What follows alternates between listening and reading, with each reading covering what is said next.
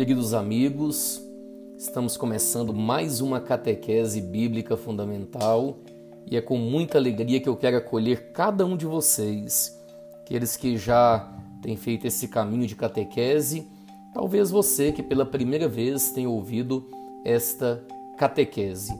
Aqui nós abordamos temas atuais, temas pertinentes a uma boa reflexão, principalmente aqueles né, onde se tem mais dúvidas e tenho procurado dar fundamentação bíblica né, para tentar responder todas aquelas perguntas que os católicos é, recebem a cada dia.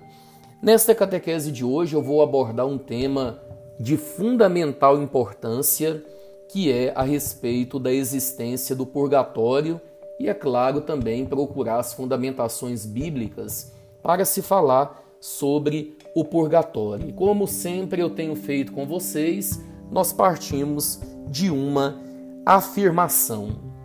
A afirmação de hoje é a seguinte: dizem, os católicos acreditam na existência do purgatório mas a Bíblia não fala dele. Isto é, dizem que a Bíblia não fala do purgatório.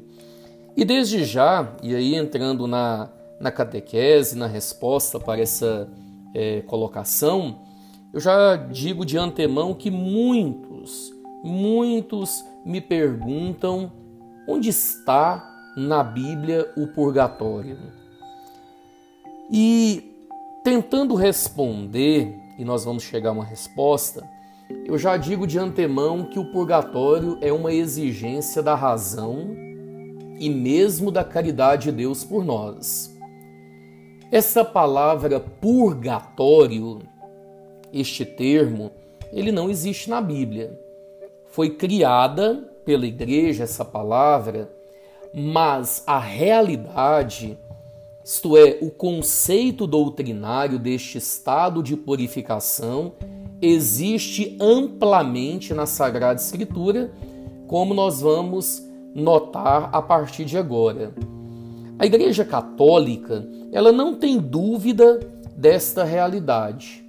Por isso, desde o primeiro século, ela reza pelo sufrágio das almas que estão no purgatório. São Gregório Magno, ali mais ou menos no século VII, Papa e doutor da Igreja, ele explicava o purgatório a partir de uma palavra de Jesus. Abre aspas. No que concerne a certas faltas leves, deve-se crer que existe antes do juízo um fogo purificador, segundo o que afirma aquele que é a verdade dizendo que se alguém tiver pronunciado uma blasfêmia contra o Espírito Santo, não lhe será perdoado, nem no presente século, nem no século futuro. Isso está em São Mateus, no capítulo 12, versículo 31. Desta afirmação, nós podemos deduzir então que certas faltas podem ser perdoadas no século presente ao passo que outras faltas serão perdoadas ou podem ser perdoadas no século futuro. O pecado contra o Espírito Santo, ou seja, a pessoa que recusa de todas as maneiras os caminhos da salvação, não será perdoado nem neste mundo, nem no mundo futuro. Mostra o Senhor Jesus então neste trecho implicitamente que existem pecados que serão perdoados no mundo futuro, ou seja, após a morte. O ensinamento sobre o purgatório, ele também tem raízes já na crença dos próprios judeus do Antigo Testamento. Cerca de 200 anos antes de Cristo, quando ocorreu aquele episódio de Judas Macabeu, narra-se aí que alguns soldados judeus foram encontrados mortos no campo de batalha, tendo debaixo de suas roupas alguns objetos consagrados aos ídolos, o que era proibido pela lei de Moisés. Então Judas Macabeu ele mandou fazer uma coleta para que fosse oferecido em Jerusalém um sacrifício pelos pecados desses soldados. Então encontraram debaixo da túnica de cada um dos mortos objetos consagrados aos ídolos de Jâmnia, coisas proibidas pela lei dos judeus. Ficou assim evidente a todos que haviam tombado por aqueles motivos.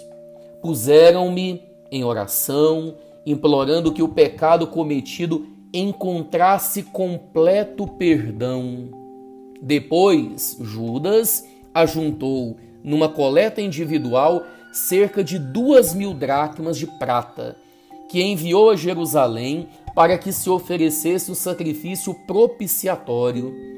Com a ação tão bela e nobre, ele tinha em consideração a ressurreição, porque se ele não cresce na ressurreição dos mortos, teria sido coisa supérflua e vã orar pelos defuntos. Além disso, considerava a magnífica recompensa que está reservada àqueles que adormecem com sentimentos de piedade, santo e piedoso pensamento. Por isso, mandou oferecer o sacrifício expiatório para que os mortos fossem absolvidos do pecado.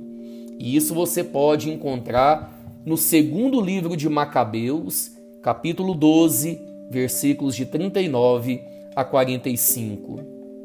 Caro ouvinte, o autor sagrado, inspirado pelo Espírito Santo, ele louva essa ação de Judas. Abre aspas se ele não esperasse que os mortos que haviam sucumbido iriam ressuscitar, seria supérfluo e tolo rezar pelos mortos. Mas, se considerasse que uma belíssima recompensa está reservada para os que adormeceram piedosamente, então era santo e piedoso seu modo de pensar. Eis porque ele mandou oferecer esse sacrifício expiatório pelos que haviam morrido, a fim de que fossem absolvidos de seu pecado. Segunda Macabeus, capítulo 12, versículo 44 seguintes.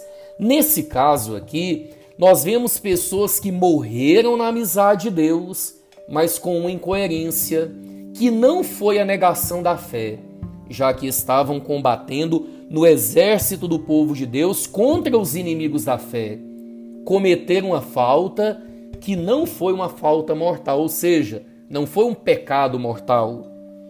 Prestem atenção, fica claro no texto de Macabeus que acabamos de ouvir que os judeus oravam pelos seus mortos e por eles ofereciam sacrifícios, e que os sacerdotes hebreus, já naquele tempo, aceitavam e ofereciam sacrifícios em expiação pelos pecados dos falecidos e que esta prática estava apoiada sobre a crença na ressurreição dos mortos. E como o livro de Macabeus pertence ao cânon dos livros inspirados, aqui também está uma base bíblica para a crença no purgatório e para a oração em favor dos mortos. Com base nos ensinamentos também de São Paulo, a igreja entendeu esta realidade do purgatório. Vamos lá, 1 Coríntios capítulo 13, versículo 10. Ali São Paulo fala de pessoas que construíram sobre o fundamento que é Jesus Cristo, utilizando uns material precioso, resistente ao fogo, ouro, prata, pedras preciosas, e outros materiais que não resistem ao fogo, palha, madeira. São todos eles fiéis a Cristo, mas uns com muito zelo e fervor, outros com tibieza e relutância. E São Paulo apresenta o juízo de Deus sob a imagem do fogo, a provar as obras de cada um. Se a obra resistir, o seu autor receberá uma recompensa mas se não resistir, o seu autor sofrerá detrimento, isto é, uma pena, que não será condenação, pois o texto diz explicitamente que o trabalhador se salvará, mas como que através do fogo, isto é, com sofrimentos. E esse fogo que purifica, a igreja sempre viu aqui o purgatório. Na passagem de São Marcos, capítulo 3, versículo 29, também há uma imagem nítida do purgatório. Diz assim: Mas se o tal administrador imaginar consigo, meu senhor tardará a vir, e começar a espancar os servos e as servas, a comer, a beber e a embriagar-se, o senhor daquele servo virá, no dia em que não esperar, e o mandará ao destino dos infiéis. O servo, que apesar de conhecer a vontade do seu senhor, nada preparou e lhe desobedeceu, será açoitado com numerosos golpes. Mas aquele que, ignorando a vontade do seu senhor, fizer coisas repreensíveis, será açoitado com poucos golpes. Isso nós podemos ver em São Lucas, capítulo 12, versículo 45 a 48. É uma referência clara ao que a igreja chama de purgatório. Após a morte, portanto, há um estado, prestem atenção, um estado onde os poucos fiéis haverão de ser purificados. Outra passagem bíblica que dá margem a pensar no purgatório é a de São Lucas, capítulo 12, versículos 58 a 59. Diz assim: Ora, quando fores com o teu adversário ao magistrado, fazer o possível para entrar em acordo com ele pelo caminho, a fim de que ele não te arraste ao juiz, e o juiz te entregue ao executor, e o executor te ponha na prisão. Digo-te, não sairás dali até pagares o último centavo. Querido ouvinte, o Senhor Jesus ensina que devemos sempre entrar em acordo com o próximo, pois caso contrário, ao fim da vida seremos entregues ao juiz, ou seja, a Deus, nos colocará na prisão, ou seja, no purgatório. Dali nós não sairemos até termos pago à justiça divina toda a nossa dívida, até o último centavo. Mas um dia haveremos de sair. A condenação neste caso não é eterna. A mesma parábola está em São Mateus no capítulo 5, versículos de 22 a 26.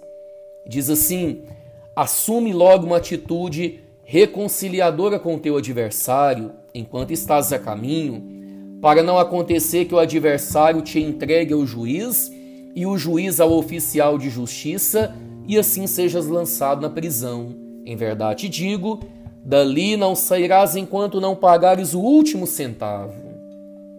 A chave deste ensinamento se encontra na conclusão deste discurso de Jesus.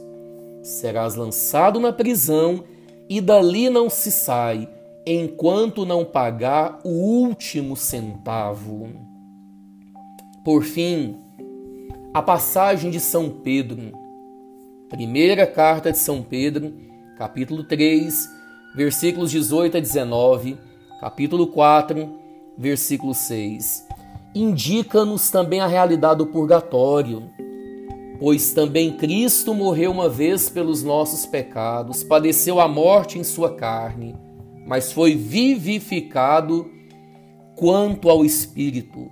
É neste mesmo Espírito que ele foi pregar aos espíritos que eram detidos na prisão, aqueles que outrora, nos dias de Noé, tinham sido rebeldes nesta prisão ou limbo dos antepassados, onde os espíritos dos antigos estavam presos e onde Jesus Cristo foi pregar durante o Sábado Santo, a igreja viu uma figura do purgatório.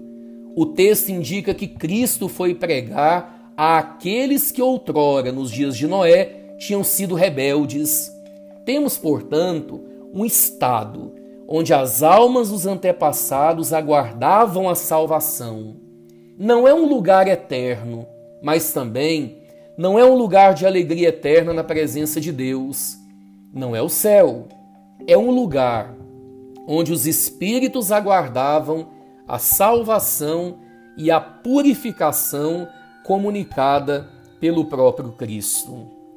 Ou seja, o purgatório existe sim, temos várias referências dele, implícitas e explicitamente nas Sagradas Escrituras.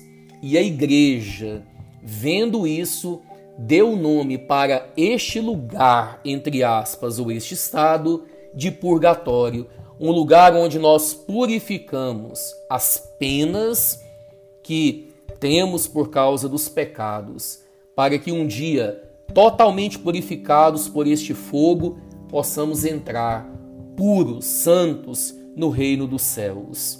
Que Deus nos abençoe. Compartilhe essa catequese, seja um divulgador da mesma e tornemos a doutrina da Santa Igreja Católica conhecida para todos. Um grande abraço, Deus te abençoe.